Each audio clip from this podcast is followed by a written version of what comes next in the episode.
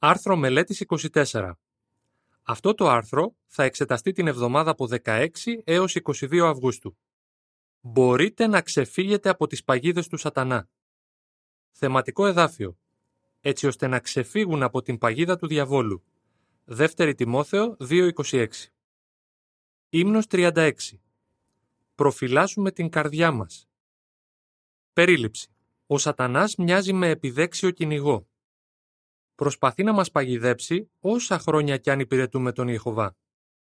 Σε αυτό το άρθρο θα μάθουμε πώς προσπαθεί ο σατανάς να χρησιμοποιήσει την υπερηφάνεια και την απληστία για να καταστρέψει τη σχέση μας με τον Θεό. Θα διδαχτούμε επίσης από το παράδειγμα κάποιων που παγιδεύτηκαν από την υπερηφάνεια και την απληστία και θα δούμε πώς μπορούμε να αποφεύγουμε αυτές τις παγίδες. Παράγραφος 1. Ερώτηση. Γιατί μπορούμε να παρομοιάσουμε τον σατανά με κυνηγό; Ο κυνηγός έχει έναν μόνο στόχο. Να πιάσει ή να σκοτώσει το θύραμά του. Μπορεί να χρησιμοποιήσει διαφόρων ειδών παγίδες, όπως παρατήρησε και ένας από τους ψευτοπαρηγορητές του Ιώβ. Πώς μπορεί ένας κυνηγός να δελεάσει κάποιο ζώο για να το κάνει να πέσει στην παγίδα του; Μελετάει το συγκεκριμένο ζώο.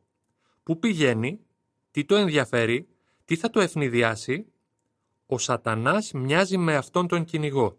Μας μελετάει. Παρατηρεί πού πηγαίνουμε και τι μας ενδιαφέρει.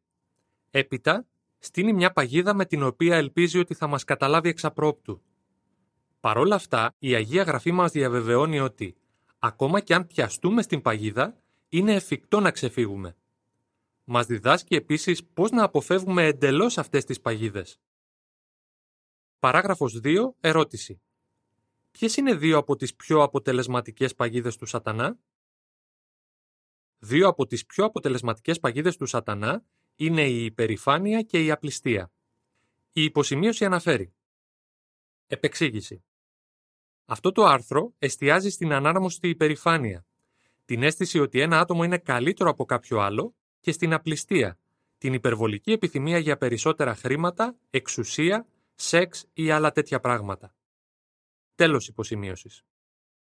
Εδώ και χιλιάδες χρόνια, ο Σατανάς χρησιμοποιεί επιτυχώς αυτά τα ανεπιθύμητα χαρακτηριστικά. Μοιάζει με κυνηγό πουλιών, ο οποίος δελεάζει το θύραμά του για να το κάνει να πέσει στην παγίδα του ή το πιάνει με δίχτυ. Ωστόσο, δεν είμαστε καταδικασμένοι να παγιδευτούμε από τον Σατανά. Γιατί; Επειδή ο Ιεχωβά μας έχει αποκαλύψει τις τακτικές που χρησιμοποιεί ο Σατανάς. Τα ακόλουθα αποτελούν περιγραφή των εικόνων που εξετάζονται σε συνδυασμό με την παράγραφο 2. Ένας αδελφός απορρίπτει με υπερηφάνεια κάποια σοφή συμβουλή.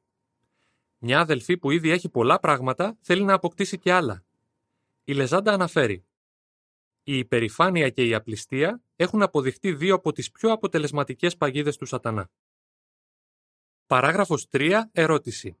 Γιατί συμπεριέλαβε ο Ιεχωβά ορισμένα παραδείγματα στη γραφή; Ένας από τους τρόπους με τους οποίους ο Ιεχωβά μας προειδοποιεί για την υπερηφάνεια και την απληστία είναι προτρέποντάς μας να διδαχτούμε από αληθινές εμπειρίες. Στα παραδείγματα που θα εξετάσουμε, προσέξτε ότι ο Σατανάς κατάφερε να παγιδέψει ακόμα και όριμους υπηρέτες του Ιεχοβά. Μήπως αυτό σημαίνει ότι είμαστε καταδικασμένοι να αποτύχουμε; Ούτε κατά διάνοια. Ο Ιεχωβά συμπεριέλαβε αυτά τα παραδείγματα στη γραφή ως προειδοποίηση για εμάς. 1 Κορινθίους 10-11 Ξέρει ότι μπορούμε να διδαχτούμε από προειδοποιητικά παραδείγματα και έτσι να αποφύγουμε τις παγίδες του διαβόλου ή να ξεφύγουμε από αυτές. Τα ακόλουθα αποτελούν περιγραφή των εικόνων που εξετάζονται σε συνδυασμό με την παράγραφο 3. Η υπερηφάνεια επηρέασε τόσο έναν πνευματικό γιο του Θεού, όσο και τον βασιλιά Οζία. Η Λεζάντα αναφέρει «Μπορούμε να διδαχτούμε από προειδοποιητικά παραδείγματα και έτσι να αποφύγουμε τις παγίδες του διαβόλου ή να ξεφύγουμε από αυτές». Η παγίδα της υπερηφάνειας Παράγραφος 4. Ερώτηση. Πού θα μας οδηγήσει η υπερηφάνεια; Ο σατανάς θέλει να αναπτύξουμε μη ισορροπημένη αίσθηση υπερηφάνειας. Ξέρει ότι αν επιτρέψουμε στην ανάρμοστη υπερηφάνεια να μας κυριεύσει, θα γίνουμε σαν εκείνον και δεν θα αποκτήσουμε αιώνια ζωή. Γι' αυτό, ο Απόστολος Παύλος προειδοποίησε ότι ένα άτομο θα μπορούσε να φουσκώσει από υπερηφάνεια και να λάβει την κρίση η οποία έχει απαγγελθεί εναντίον του διαβόλου. 1 Τιμόθεο 3, 6 και 7.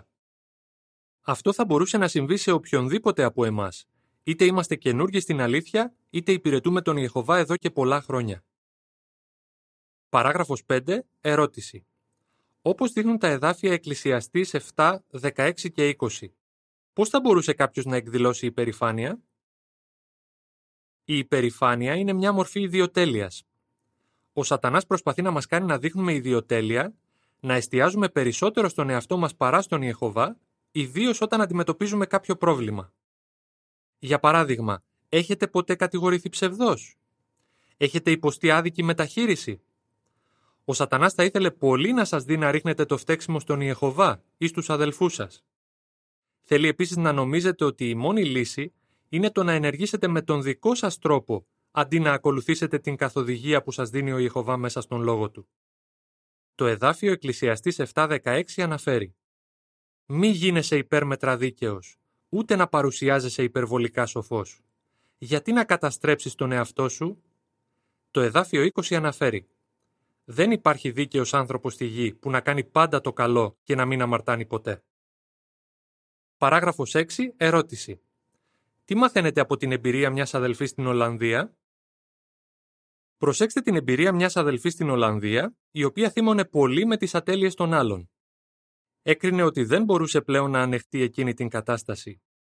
Η ίδια λέει «Ένιωθα πολύ μόνη και δεν μπορούσα να αλλάξω τα αισθήματά μου απέναντι σε αυτούς τους αδελφούς.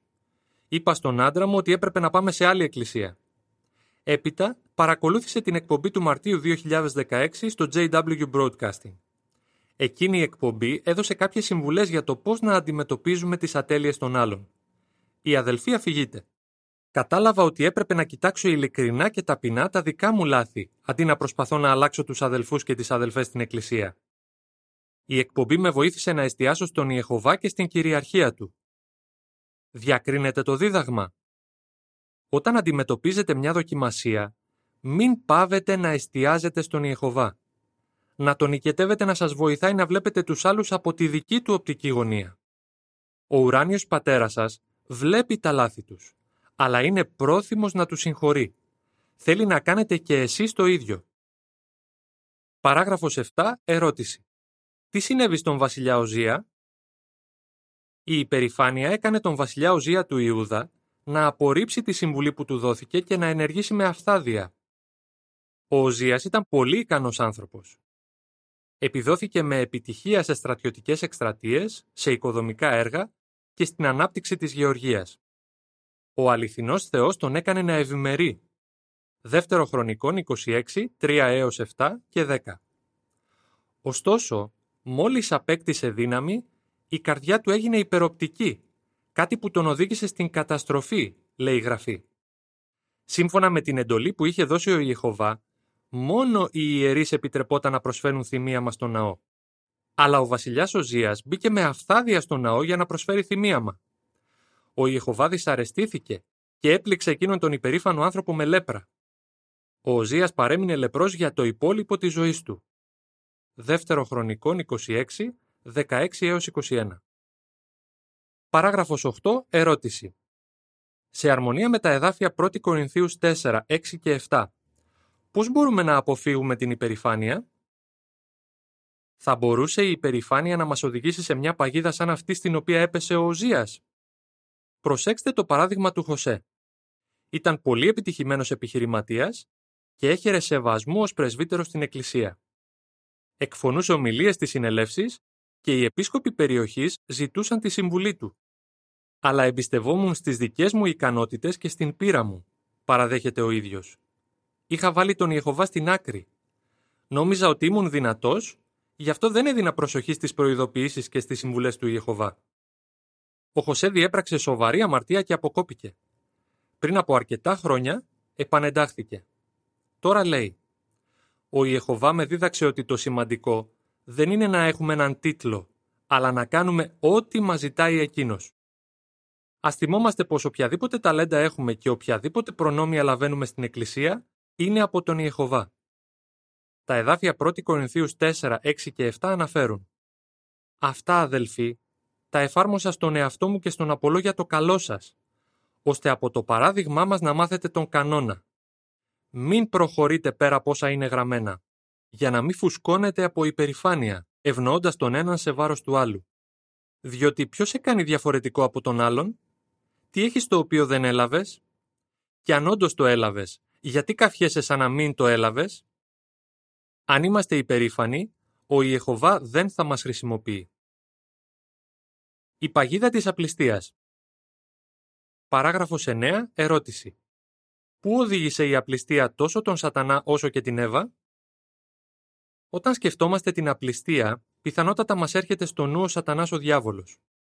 Ω άγγελος του Ιεχωβά, ο σατανάς πρέπει να είχε πολλά θαυμάσια προνόμια. Αλλά ήθελε περισσότερα. Ήθελε τη λατρεία που μόνο ο Ιεχωβά αξίζει δικαιωματικά. Ο σατανάς θέλει να γίνουμε σαν εκείνον. Γι' αυτό προσπαθεί να μας κάνει να νιώθουμε ανικανοποίητοι με όσα έχουμε. Ξεκίνησε αυτή την προσπάθεια όταν προσέγγισε την Εύα. Ο Ιεχωβά είχε παράσχει στοργικά στην Εύα και στον σύζυγό της άφθονη χορταστική τροφή. Μπορούσαν να τρώνε από κάθε δέντρο του κήπου εκτός από ένα. Γένεση 2.16 Παρόλα αυτά, ο Σατανάς εξαπάτησε την Εύα, κάνοντάς την να νομίζει ότι είχε ανάγκη να φάει από το μοναδικό δέντρο που ήταν απαγορευμένο. Η Εύα δεν εκτίμησε αυτά που είχε. Ήθελε περισσότερα. Ξέρουμε που οδήγησε αυτό. Η Εύα ενέδωσε στην αμαρτία και τελικά πέθανε. Παράγραφος 10. Ερώτηση.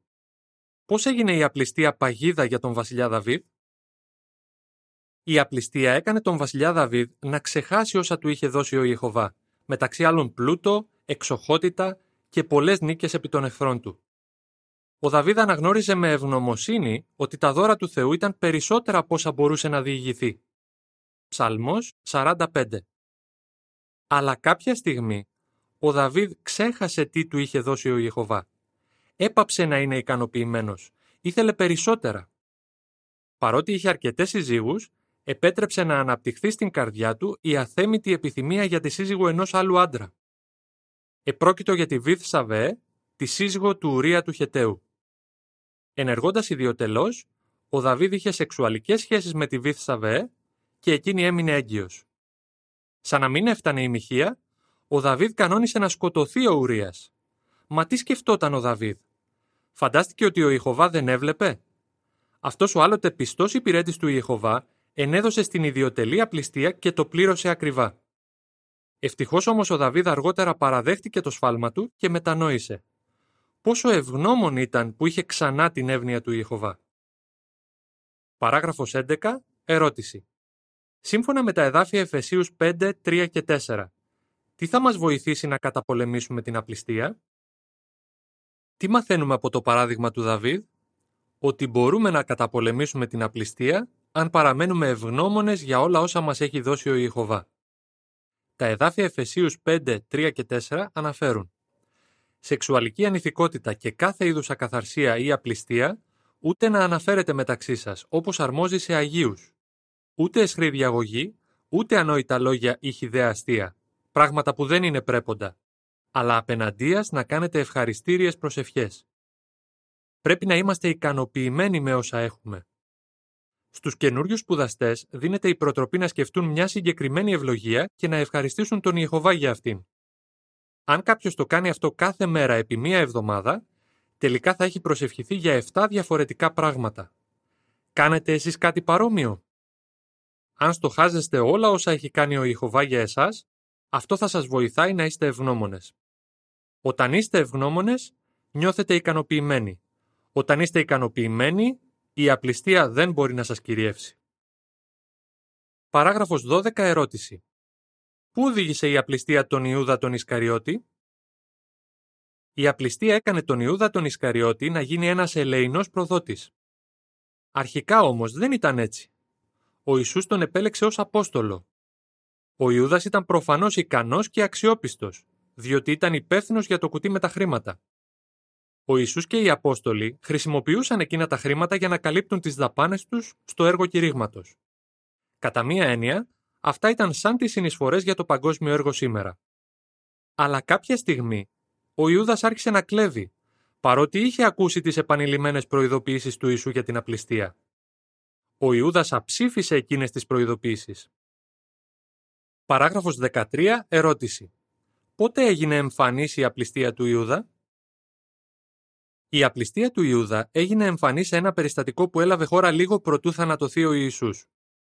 Ο Ιησούς και οι μαθητές του, μεταξύ αυτών η Μαρία και η αδελφή της η Μάρθα, ήταν καλεσμένοι του Σίμωνα του Λεπρού.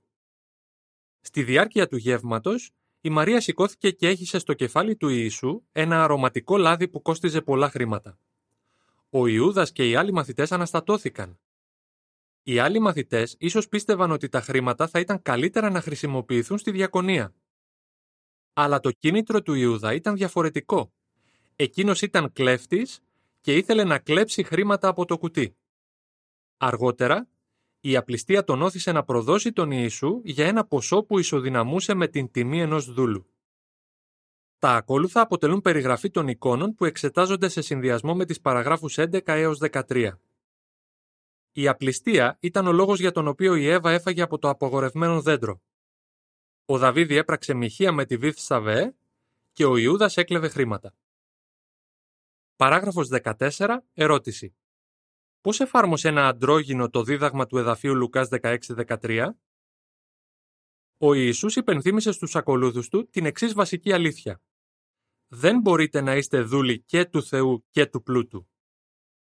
Το εδάφιο Λουκάς 16-13 αναφέρει «Κανένας υπηρέτης δεν μπορεί να είναι δούλος δύο κυρίων, διότι ή θα μισήσει τον έναν και θα αγαπήσει τον άλλον, ή θα προσκοληθεί στον έναν και θα καταφρονήσει τον άλλον. Δεν μπορείτε να είστε δούλοι και του Θεού και του πλούτου. Αυτό εξακολουθεί να ισχύει. Προσέξτε πώς ένα αντρόγινο στη Ρουμανία επέτρεψε στα λόγια του Ιησού να τους επηρεάσουν. Τους προσφέρθηκε μια προσωρινή εργασία σε κάποια πιο εύπορη χώρα. Είχαμε να ξεπληρώσουμε ένα μεγάλο δάνειο. Γι' αυτό αρχικά σκεφτήκαμε ότι αυτή η δουλειά ήταν ευλογία από τον Ιεχωβά, παραδέχονται. Ωστόσο, υπήρχε ένα πρόβλημα. Εκείνη η δουλειά θα παρεμπόδιζε την υπηρεσία τους προς τον Ιεχωβά. Αφού διάβασαν το άρθρο «Να διατηρείται οσιότητα με ενοποιημένη καρδιά» στη Σκοπιά 15 Αυγούστου 2008, πήραν την απόφασή τους. Οι ίδιοι αφηγούνται. Αν το κινητρό μας για να εργαστούμε σε άλλη χώρα ήταν το να βγάλουμε περισσότερα χρήματα, θα βάζαμε τη σχέση μας με τον Ιεχωβά στη δεύτερη θέση. Ήμασταν βέβαιοι ότι η πνευματικότητά μας θα έπασχε. Γι' αυτό απέρριψαν την προσφορά. Τι συνέβη τελικά; Ο σύζυγος βρήκε μια δουλειά στη χώρα τους, η οποία κάλυπτε τις ανάγκες τους. Η σύζυγος λέει «Το χέρι του Ιεχωβά δεν είναι ποτέ μικρό και οι δυο τους χαίρονται που έκαναν κύριό τους τον Ιεχωβά και όχι το χρήμα. Να αποφεύγετε τις παγίδες του σατανά. Παράγραφος 15. Ερώτηση. Γιατί είμαστε βέβαιοι ότι είναι εφικτό να ξεφύγουμε από τις παγίδες του σατανά; Τι γίνεται αν διαπιστώσουμε ότι έχουμε ενδώσει στην υπερηφάνεια ή στην απληστία; Μπορούμε να ξεφύγουμε. Ο Παύλος είπε ότι εκείνοι που έχουν πιαστεί ζωντανοί από τον διάβολο μπορούν να ξεφύγουν από την παγίδα. Δεύτερη Τιμόθεο 2.26 Άλλωστε, ο Δαβίδ έδωσε προσοχή στην επίπληξη του Νάθαν, μετανόησε για την απληστία του και αποκατέστησε τη φιλία του με τον Ιεχωβά. Ποτέ μην ξεχνάτε ότι ο Ιεχωβά είναι ισχυρότερος από τον Σατανά. Αν λοιπόν δεχτούμε τη βοήθεια του Ιεχωβά, μπορούμε να ξεφύγουμε από οποιαδήποτε παγίδα έχει στήσει ο διάβολος. Παράγραφος 16. Ερώτηση. Τι θα μας βοηθήσει να αποφύγουμε τις παγίδες του Σατανά; Βέβαια, είναι προτιμότερο να αποφύγουμε εντελώς τις παγίδες του Σατανά, παρά να χρειαστεί να ξεφύγουμε από αυτές.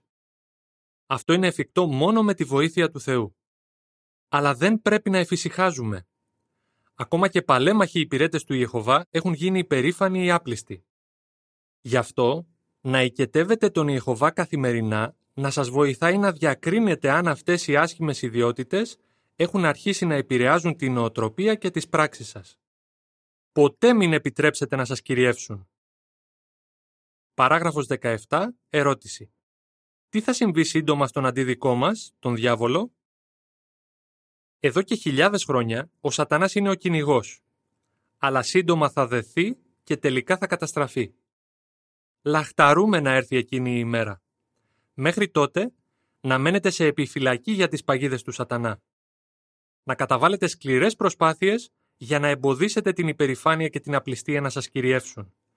Να είστε αποφασισμένοι να εναντιωθείτε στον διάβολο και αυτός θα φύγει από εσάς.